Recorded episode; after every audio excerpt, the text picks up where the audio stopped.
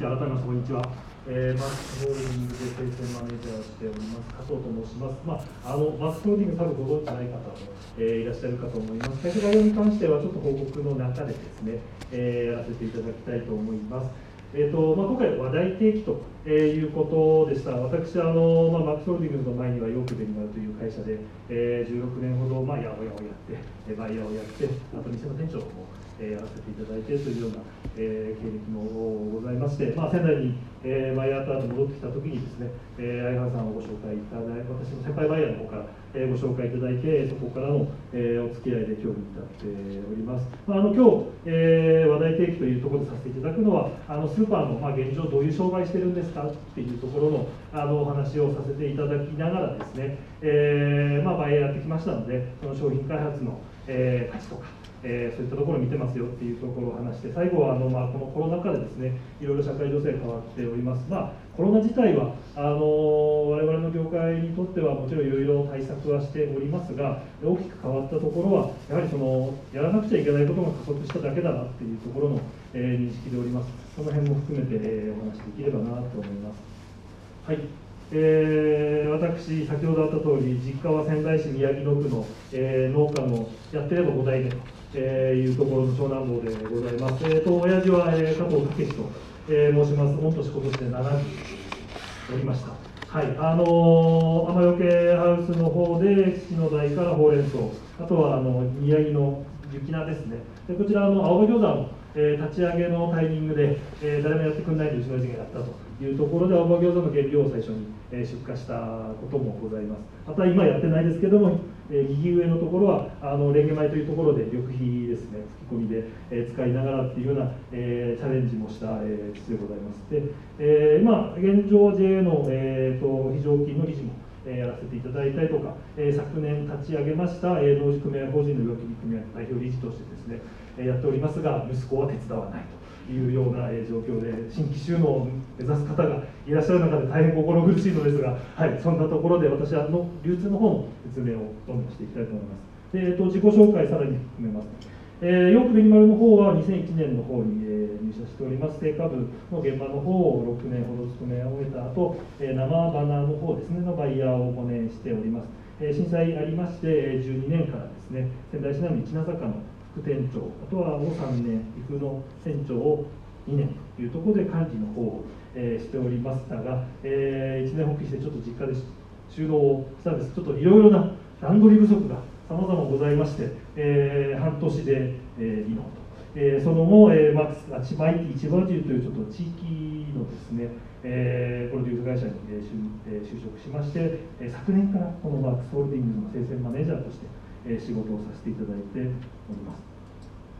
はいえーとまあ、私、その16年の、えー、キャリアの中での東北ヨークビニマルというところでは、まあ、間違いなく東北ナンバーワン、えー、のスーパーだと、えー、思っております。えー、古いデータなので、えーと、宮城県内で今60店舗ほど、えー、全体で今年までで235店舗の規模感がございます。えー、売上に至っては今4300億を超してますね。えー、というところの大きな、えー、売上金額を誇るスーパーとなっております。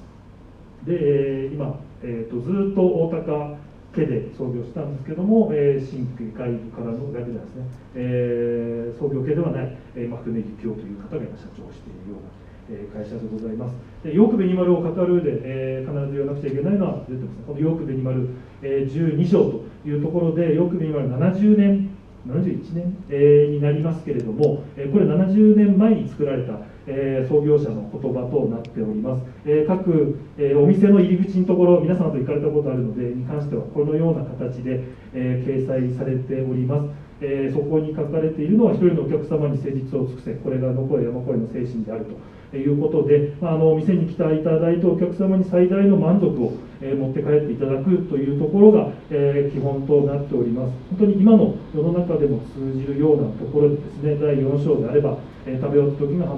販売の完了をまずかったらいつでも返金せよというところで、えまずかったら返金するのっていうことでお客さんからまずいと言われれば返金します。物を持っていきます、え今もやってるかは分かりませんがそういう姿勢で、えございます。あとは、えー、美味しいことが絶対の条件品質と鮮度がお店の命であるということでやはり美味しさ、えー、間違いないところで美味しさが、えー、お店の生命線であるということで、えー、あります。でまたこれらを統合した形での、えー、経営のビジョンいうことでは、えー、こうこれ少々券で繰り返し繰り返し来店されるお客様の日常の食卓をより楽しく豊かに便利にする生活提案型 SM の確率ということで、えー、約人南北500キロの範囲に200店舗が、えー、入っているいわゆるドミナンスといいますか地域を固めるんですね。で、えー、店舗ごとには大体、えーと、基本的なマーケットとして5キロぐらい、えー、証券を設定して、えー、その証券に対してどういうお客様がいるかっていうところを徹底的に調べ上げてですね、えー、オープンからで毎年毎年、えー、どういったお客様が我々のところに来てくれていて、えー、そのお客様はどういった買われ方をしているかっていうところを調べながらですねお店ごとに補填経営といいますかお店ごとに商品の品揃えだったりとか、えそういったところを、まあ、一部、え変更しながら商売をしております。はいえー、次に大事なところで基本4項目というところがあります。この基本4項目、ヨークベニマルはあのご存知のセブンアイ・ホールディングスとセブンイレブンであったり、東洋華堂であったりのグループ企業でございます。この基本4項目に関しては、よくベニマルだけでなく、えー、その4企業が徹底していてやっていることです。明るい元気な挨拶。えー、なかなか難しいところですけれども、売り場にお客様が来たときにしっかり挨拶する、これあの、売り場でのトレーニング風景です。で鮮度と味の追求、えー、在庫を徹底的に、えー、管理します。はい、あの店でやれることはそういったところが多い。あと、え品切れ防止、まあ、お客様、えスーパーに何を期待されてくるかっていうところで、そこへ行けばこのぐらいの品質のものがある、えこういったものがあるというところになってますので、え在庫管理ですね、しっかり、えお客様が来たときに、え品切れがない売り場を作っていく、で清潔な売り場、掃除の、え徹底です。あのまあ、売り場来たときに汚い売り場であればお客様はあのぱり商品も良くないと思って帰ってしまいますので。そういったところがよく今の人としてなっております。でスーパーの、えー、商売に行ってきます、えー、今までお話したよくベニマルで私が、えー、やってきた、まあ、売り場の表現だったりというところのお話になります。で日本のかん、えー、小売業を取り巻く環境の変化としまして実はこの資料4年5年ぐらい前にえー、あやさんの妹から言われて作った最初の資料をひっくり返しながら作ってるんですけれども兄弟でいろいろ制御級があるんで、はい。あの、まあ、書いても皆さんご存知の通りです消費の方は少子化高齢化人口減少生産原価の高騰稼ぎ年齢の健康人口人件費の増大需要の多様性女性の社会質価格万本化でちょっとこう、まあ、今日追加したのはこの IT 環境の拡大 e コマースの、拡大であったり、まあ、デジタルトランスフォーメーションと言われるような、えーまあ、ネット環境の変化ですよね、えー、そういったところが大きな社会環境となっています。要はただ物を売るだけでは売れない時代にとっくの昔から入っていて、えー、商品プラス、え付加価値を与えていかないと思うものは売れない、えー、ご存知の通りでございます。サービス、えー、提案、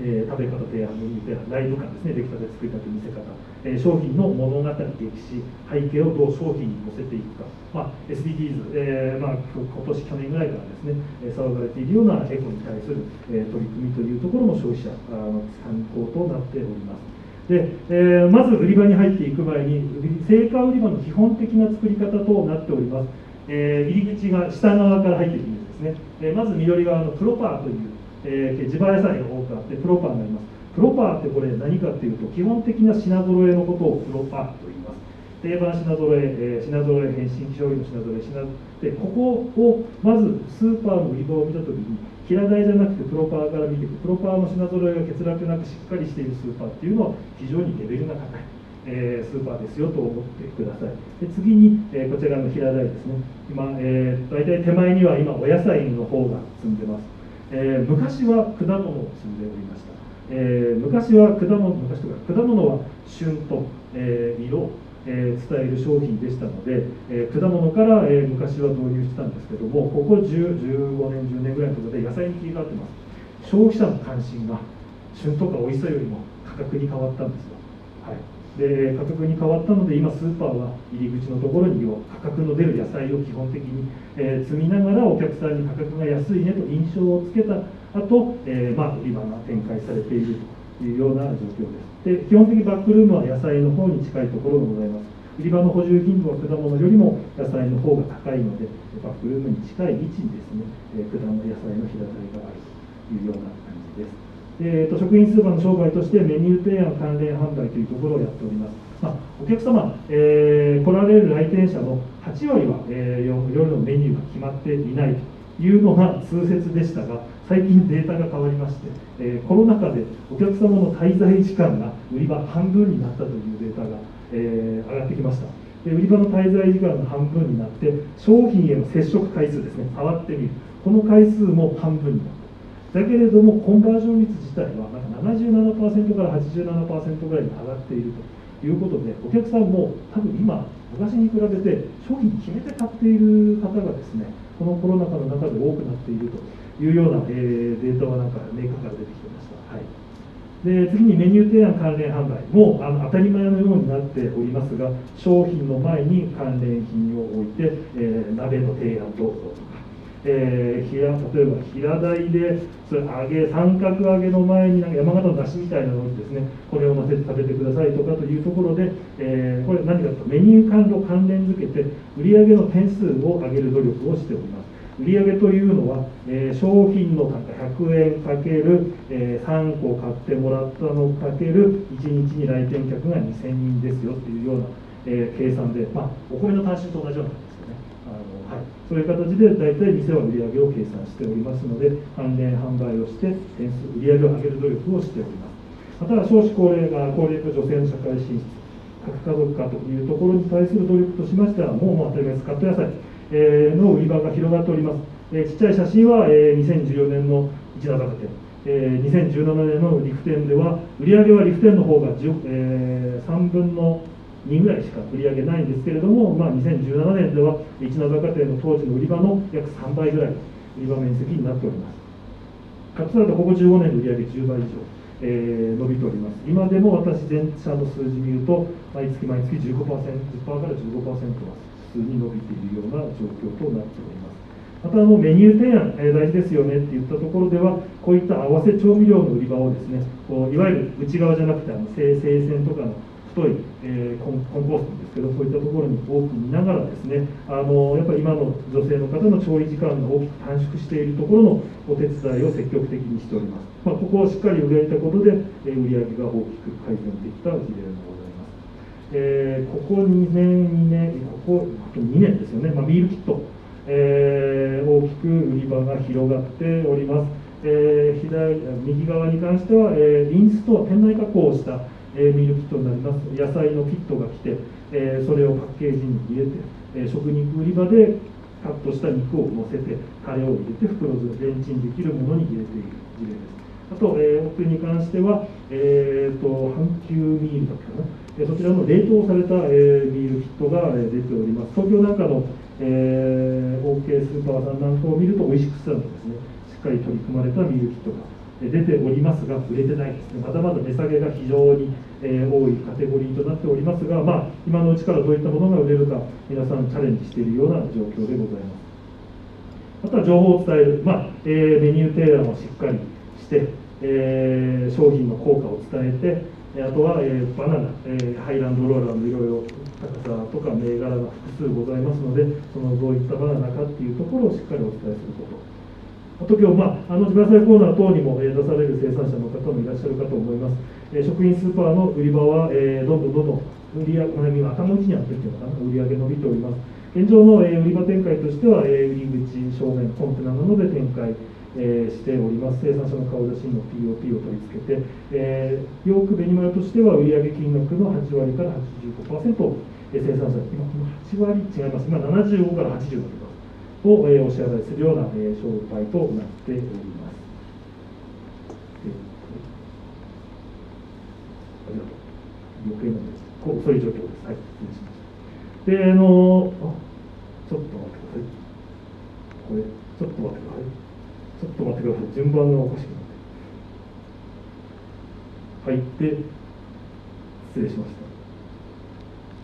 この後あの商品作りのヒントっていうところをやっていこうと思ったんですけれども、えー、すみません。今映っているのはですね私バイヤーやった時に、えーと、先ほど商品に物語が大事だよというところをお話しさせていただきました、えーと、成功事例そんなにないんですけれども、えー、少ない中の成功事例の一つとして、え福島の奥会津に、えございます、え昭和村の霞草との取り組み事例となります、えー、奥会津の霞草は夏場の生産量日本一のえー、産地となっております。で彼ら、えー、明確に消費者にこう伝えようとした物語に関しては、六会津は、えーまあ、雪深い、えー、ところで、えーまあ、よりエコな取り組みをしてますよところで、雪室を使った、えー、夏夏場の、えー、空調の予冷ですね、予冷の仕組みを、えー、作ったりですね、えーと、基本、同直衝動を行わないように、夏場ハウス建てるんですけども、冬場はハウス、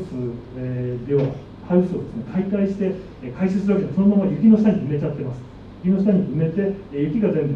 土壌を洗い流した後にもう一度ハウスを立て直して、えー、土壌消毒の取り組みだったりとかですね、えー、育苗は、え、広葉樹の葉を使用するというような、え、形で、まあ、そういったのをちょっと POP とかで、え、表現しながら、ね、販売したところですね、まあ、比較的、え、数字をしっかり作ったというような事例になります。えー、続きは続きまして商品作りのヒントの方になっていきます、まあ、よくベニマルの場合の仕事をざっくり、えー、10年ぐらい前の仕事なんで今とはちょっと違うと思うんですけども、まあ、分かりやすくマーケットを、えー、調べます、まあ、データを見たりお話を聞いたり。で品揃えを決めます、まあ、マトリックスといいまして、え、価格で売る商品なのか価値で売る商品なのかどういった方に訴求していくのかというところの商品のカテゴリーごとのポジショニングをえ決めて、えその商品の年間の売上計画、利益計画を、え作成します。でそういった、え、ベースを作った後にですね、まあ、産地、えー、商品を探すというところで、まあ、あの上のワイヤードライドの行きたいところの商品を中心に探しなさいというところは言われてましたけど、まあ、市場や、え展示会などで面白い産地があれば、えー、行きますととは産地で、えー、商談をして、えー、生産規模を拡大して数量減価スペック物流方法などを、えー、決めていき、えー、店舗での販売方法、まあ、食べ方提案売り方提案なども、えー、産地の方とご相談していきます。で、えー、よくベニマルは、えー、バイヤーの、えー、が仕入れ担当でスーパーバイザーという販売の現場担当がおりますのでそのスーパーバイザーの方に、えー、商品を提案して、えーまあ、売れる形に再度っていう修正をかけて、え販売方法を決めて、え現場に落とします。で、まあ、売った後にはきちっとポスデータをもとに、え今後の販売戦略を決めていくというところになります。はい。あと、あのー、まだうちのグループはバイヤーという名称なんですけれども、よくベニマルは、え何年前だ、えっ、ー、と、出していただいた7、8、15年、10年ぐらい前に、バイヤーからマーチャンダイザーというえー、名前に名称が変更になっております。まあ、分かりやすく言うと、バイヤーというのは言うという通り、えー、今までのバイヤーはいいものを安く買って安く出荷したいみたいな、えー、イメージでしたけれども、マーチャンダイザー、マーチャンダイジングというのは、えー、商品の入り口から、えー、商品出口、販売するまでのその一連の流れをコントロール、えー、することを、まあ、ざくっとマーチャンダイジングといいます。それを司る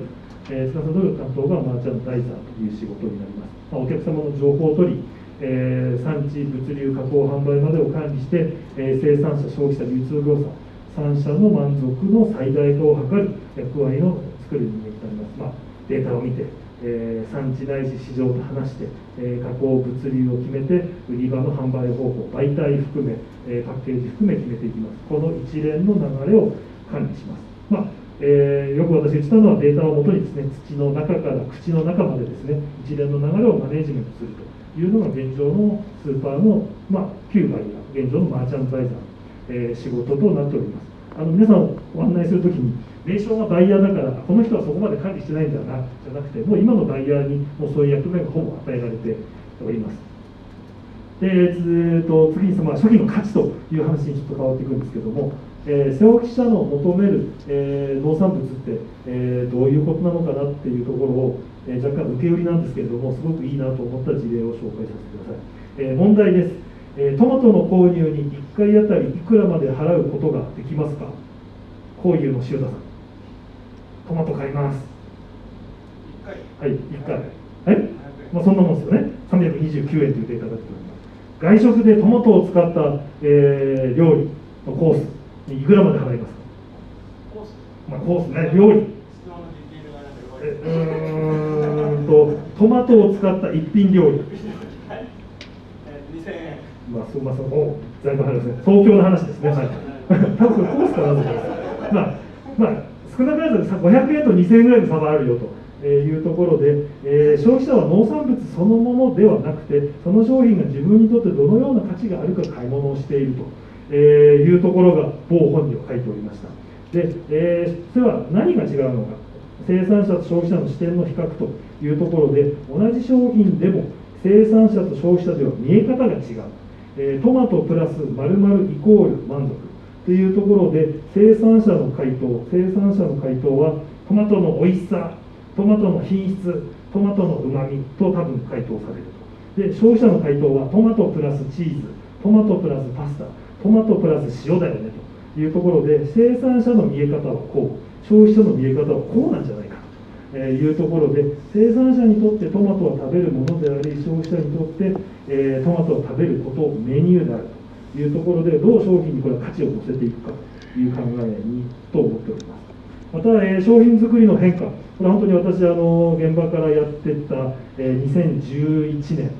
じゃないです。2001年の八百屋の担当した時大葉はパッケージが来てこれを裸にして水につけて、えー、売るということだけをしておりました。多分5年ぐらい経ってですねこういったあの5本束とかえー、10個束で、えー、売る商品が出てきておおパッケージされたものが、えー、入ってきたというところでこの次に来るのが、え、バラ線ですね、えー、これって何年後の？5年ぐらいですか？10年経ってないですよね5年になって。というところであの商品作りもここ20年ぐらいでは、えー、大きく、えー、変わっていると感じております。まあここ何かしらのこうえー、ヒントがあるのではないかなと思ってて、まあ、売れるこれすみません、ちょっと地場野菜の話だと、売れる地場野菜の商品作りとなっちゃいますけど、まあ、鮮度感があること、ガサがあること、寝頃感があること、まあえーと、よく私、親父に昔言ってたんですけど、うちの親父、ほうれん草の、あの千印さんで非常に高く買ってもらえる、えー、なんだっけ、岩岩77じゃないな、あの番号でやってたんですけども、非常にあのほうれん草の葉っぱの向きまでこだわって商品作りを、えー、して、商品作りしておりました。で、やっぱそれを見てて、本当にそれいいのかなっていう疑問はあって、まあ、それに親父はすごいやったんで言わなかったんですけどやっぱりそのもっと生産性を上げるためにはですね消費者が何を見て商品を買ってる価値を決めている価格を決めているのかなっていうところがもう一回こう考えなくちゃいけないところがあるのかなっていうのは、えー、思っております。でこれさっきの話ここにしとくんです。で、えー、で、えーと、その商品に価値を与えるということで物語だよっていうこととあともう一つ、えー、これもヨークの時の私のうまくいった、えー、一つなんですけれども、まあ、BC 商品の商品化というところをやっておりました、えー、産直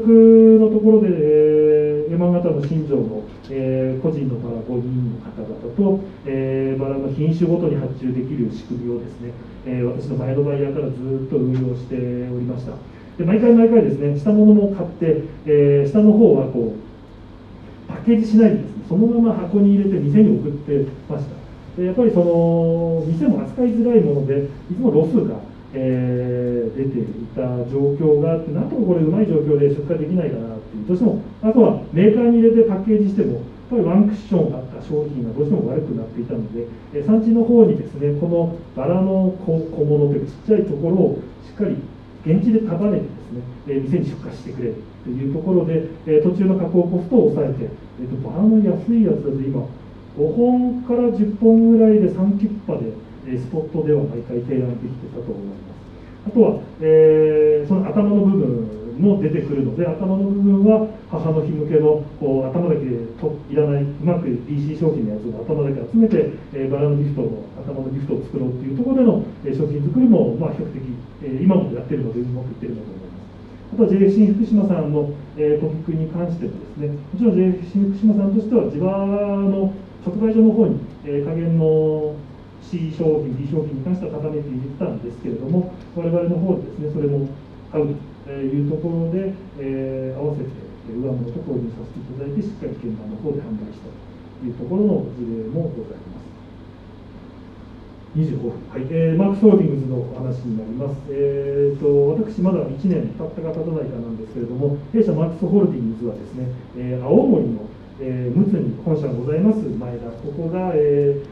38店舗の329億、あとは、えー、大船渡で店舗は岩手県内にございます、えー、マイヤ、えー、こちらが、18店舗で239億、えー、あとは山形、えー、の大判、あとは内容の梅屋というグループになります。ここが、えー、17店舗で209億、えー、泉南と、まあ、相馬の本社のフレスコ、重要店舗で161億の、えー、持ち株会社のホールディングズとして、えー、2011年に、えー、立ち上がりまして、すみません。2011年には共同仕入れ会社の株式会社マークスホールディングスとマークスとして立ち上がりまして、2014年からホールディングスとして、現在の売上規模で962億、すみません、29年で、えー、962億、えー、昨年で1000億まで、えー、乗ることが、できました。で我々、えーともともとはグロッサリー要はドライの商品のみんなで買うことでスケールで安くしようというところが一番。あとは、え、経理関係のシステムを統合することで、えー、経理関係のシステムを統合すること。あとはまあ4社の、え、経営者が揃って、まあ、ガバナンスの拡大と、まあ、それに伴うコンプライアンス基準の整理を推進する。えー、というようなことで、えー、進めておってここ2年3年で生鮮も、えー、強化していこうというような、えー、ところまで来た会社となっております。私昨年から、えー、やってるんですけれどもなかなかうまくいっておりませんで、まあ、あのホールディングズの成果部門の課題を突然言いますけれども、まあ、4社こんな感じで物流センターがございますので、えー、効率的な物流が組めないリードタイムであったりとか、えー、4件にまたがるコスト感であったりとかえ各社の地域性競合の、え違いなどでの、え商品政策の異なる部分からですね、えなかなか対策ができておりませんで、まあ、え地域市場を軸とした、え商売が、え中心となっております。まあ、そうなると地域市場をベースの、まあ、マーチャンダイニングという商売の構築となっておりまして、えー、集荷チャンネルの拡大がなかなか、えー、進んでいないというところで他社との差別化あとは集荷の安定化というところに、え課題を持っております。また、えー、我々の目標としてはスケールで、えー、商売をしていくというところもありますけれども、えー、生鮮にとっての私ヨークの時は考えてなかったんですけれども、えこの状況になって果たしてその成果物のスケール、えメリットって一体何だろうだってよく言われるのはスケールデメリットしかないみたいな、えところは言われるんですけれども、えそういったところが現状の課題として、えなっております、まあ、そういったちょっと悩み大きい会社で今働いております。で、えー、ここから最後のセクションになりますが、えー、これからの食品スーパーの、えー、商売というところで、えーまあ、このコロナ禍でですね、えー、大きく進んだことなのかなというところです。でご存知の通り、えー、日本は先ほども言いましたけど、地方から、えー、人口減少が進んでおります。えー、2014年の12月の、えー、1億2784万人をピークにですね、えー、年々人口は減減少のフェーズをたどっております。えー、人口増減率の2020年から2027年を見てみても、えー、東北がというかこの地区は全て我々の出店地域がですね、えー、ものすごく人口減少率が、え大きい地域、まあ、唯一いいのは宮城県だけ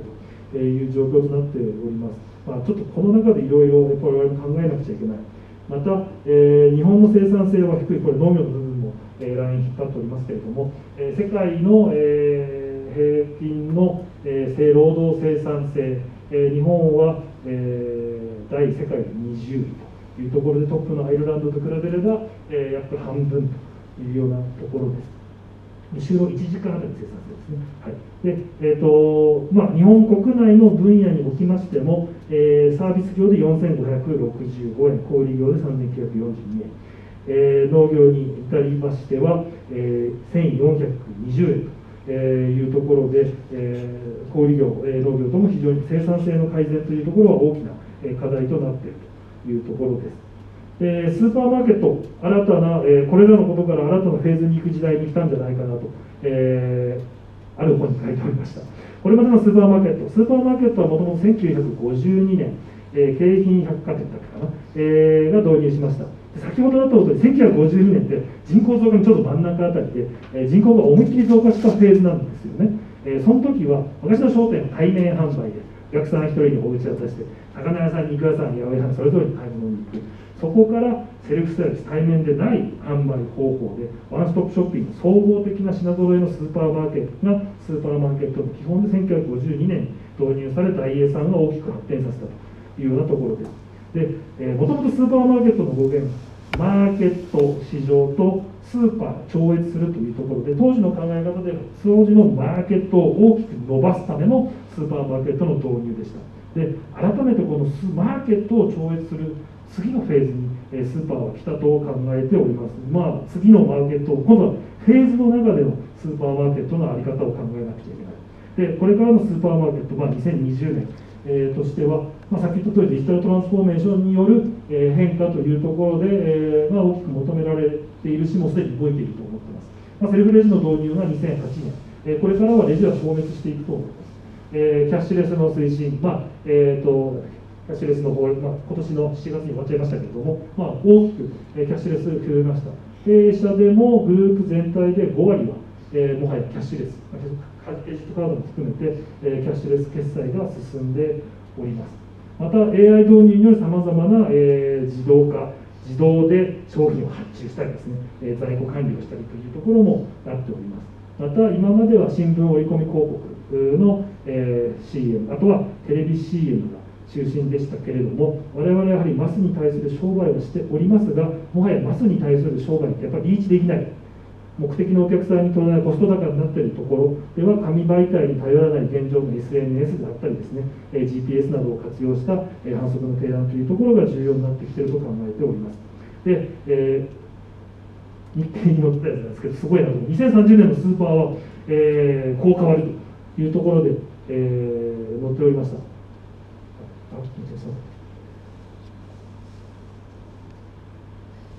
まあ、スーパー、先ほどの技術はえーと、無人化が決してゴールではございません。無人化というのはその今のこれまでレジをなくすとかによって、えー、人件費だけを下げていくことが目的じゃなくて我々常に競争環境にさらされておりますのでお客様に新たな価値をする提供するために、えー、こういった可能な限り自動化を進めていく必要が、えー、あると考えております。まあ、2030年女性が店に入るとイートインコーナーにはシェフによるライブキッチンの真っ最中鍋を振るにぎやかな音や牛肉が焼けた香ばしい香り。目の前で立ち上がる火柱を見た客の歓声が五感に訴えかける。家族に食べさせたいな。この中華メニューを今晩作ることにしたが気になるのはカロリーは心配する。夫のこと。夫のこと。個人契約する常駐の健康コンシェルジュに相談すると脂肪の少ない肉や季節の野菜を増やすレシピを勧めてくれた。棚にはロボットが陳列した生鮮品などが整然と並ぶ商品をマイバッグに入れレジを通らずに帰宅の途に携帯電話の端末に商品名や料金がされ決済は自動完了だということがすで、えー、に起きています、えー、まあ、行ったことないです、えー、Amazon Go もうレジレスなしのスーパーが、えー、2018年からですね、えー、動いております。Amazon Go です。え事前に契約をすると、えこの携帯をかざすと、えレジあの電車の通路のに中に入れて、え重量センサーだったり商品センサーだったりお客さんが手に取った動作を全部確認しながらカゴに入ったものが分かり、え外に出るとチャリーンっていう風になって決済完了する。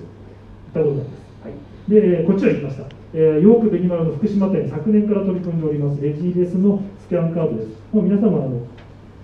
えー、自動レジはこうやってやってると思うんですけどもあれもやっぱり、えーと、今の現状では密になってしまうということなのでお客さんこうここにちっちゃいタブレットがついたのにですねこうスキャンをしながらカゴに入れていきます。でスキャンをしながらカゴに行ってそれを、えー、専用のレジの前に行ってなんかそのタブレットについてる QR をスキャンするとお会計はいくらですってなってお金を払うだけ要はスキャンする時間がなくなるは事前に終わらせて最後は、えー、お金の支払いだけをするような取り組みがもう昨年から動いていたりとかですね、えー、先ほどやった棚あの自動まだ自動補充までは、えー、行っていないんですけれども、えー、我々の大きな仕事の中で、えー、ポップ、うんと、商品の値段の管理とか、えー、売価の管理とか、えー、品切れ状況の管理というのがあります。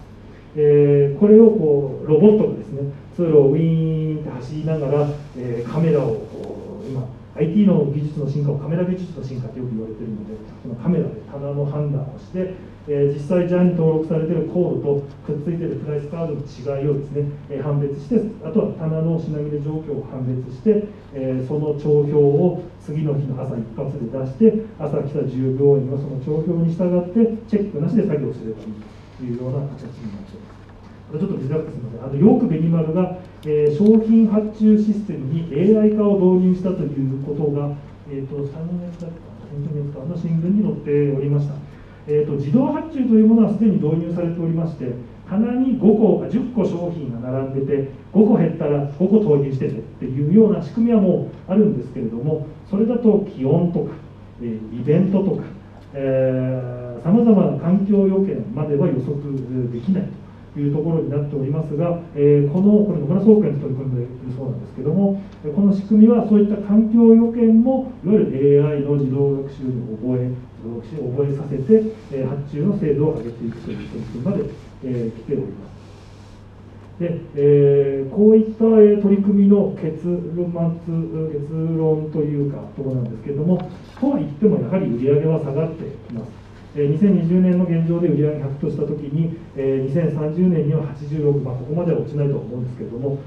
まあ、人口減やネット通販の普及で、減少、します。で、で現状、2020年の場合は売上総利益ですね、粗利の部分は27%で、え人件費は11%、反則費などで13%、営業利益3%、日本のスーパーマーケットは間違って大体3%、え現状取れてるといいという、数字だったんですけれども、あのやはり売上86になると、基本利益赤字取れないんです。ただやはり86でも営業総利益は粗利が23まで落ちたとしても、えレジレス決済や自動化での人件費を抑制して、え販売方法、デジタルのチラシなどで、え削減することで、結果、営業利益が7%取れるのではないかというふうに書いてました。はいまあ、7%取るというよりは、この出た余剰の利益をさらに、え競争環境であったりとか、え投資につなげていくということを言われておりました。で我々、と、先ほど1000億の、えー4社企業体に、えなったとお伝えしました。ヨークベニマラは4000億。ヨークベニマラ4000億だからですね、先ほどのレジレスキャッシュレスの導入だったりとか、あ AI の導入だったりとかっていうのが新聞型になるんですけども、我々なんところで1000億になったところがあって、やはり、あの規模感というところが、今後のこのデジタルに対する投資の非常に大きなポイントになってくると思います。えーここにも、えー法人の方が多数いらっしゃってるかと思います、法人の方もですね、やはりこういった投資、えー等で、えー次のステップに踏み込む時代がにすでになっているなというところで、このコロナ禍でますますそれがですね、えー大きく進んで、えー進まざるを得ない、えー状況だったんだなというふうに思ってます。あの一番大きなところは、私、ウーバーイーツ、えー知ったのが、えーマイティ千葉中に入った時だから、3年ぐらい前にウーバーイーツ入って、こんなサービスは宮城に絶対来ないって思ってたんですよ。でそこから2年で来ちゃいました。でも3つも走ってるぐらいな状況なんで、やはりそれに危機感を持ってですね、我々は地方のスーパーなので、えそういったことを考えていかなくちゃいけないなっていうところです。えーなかなかスーパーのお話というところに終始しましたけれども、えーご清聴ありがとうございました。